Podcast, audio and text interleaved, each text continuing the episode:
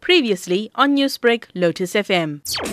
I think it is essential for all teachers who are in both pre service and in service teachers to understand that subjects should not be standalone and being seen in isolation. I do understand the need for teachers to chase the finalization of curriculum to get students ready for examinations. However, we need to reimagine the way in which we are structuring our teaching, the way in which we are structuring our lessons to ensure that we allow for learners to understand that all subjects are interconnected.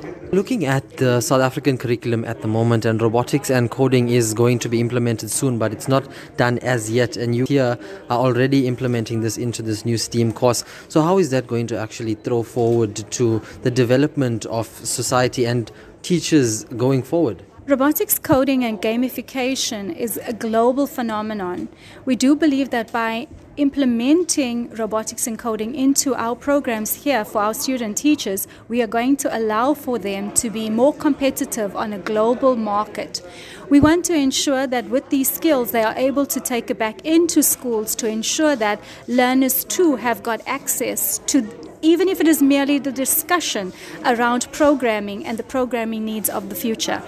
We must do this to ensure that our learners become more fluent in the conversations of the 21st century and the fourth industrial revolution. Taking into account a lot of European countries, I mean, South Korea was mentioned as well, using the STEAM approach method with their students. How did you, as a South African institution, adapt it in South Africa? We've looked at what are the needs are within the South African context. We've identified a few of them. One, we mentioned already robotics and coding. The second is the gaps in mathemath- mathematics. And finally, we've also identified as a gap African languages and the need to bring African languages or the discussion around African languages and the lack of it in schools.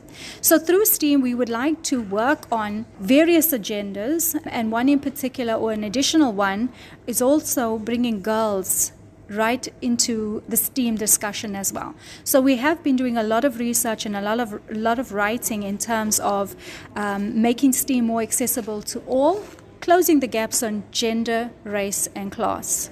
Newsbreak, Lotus FM, powered by SABC News.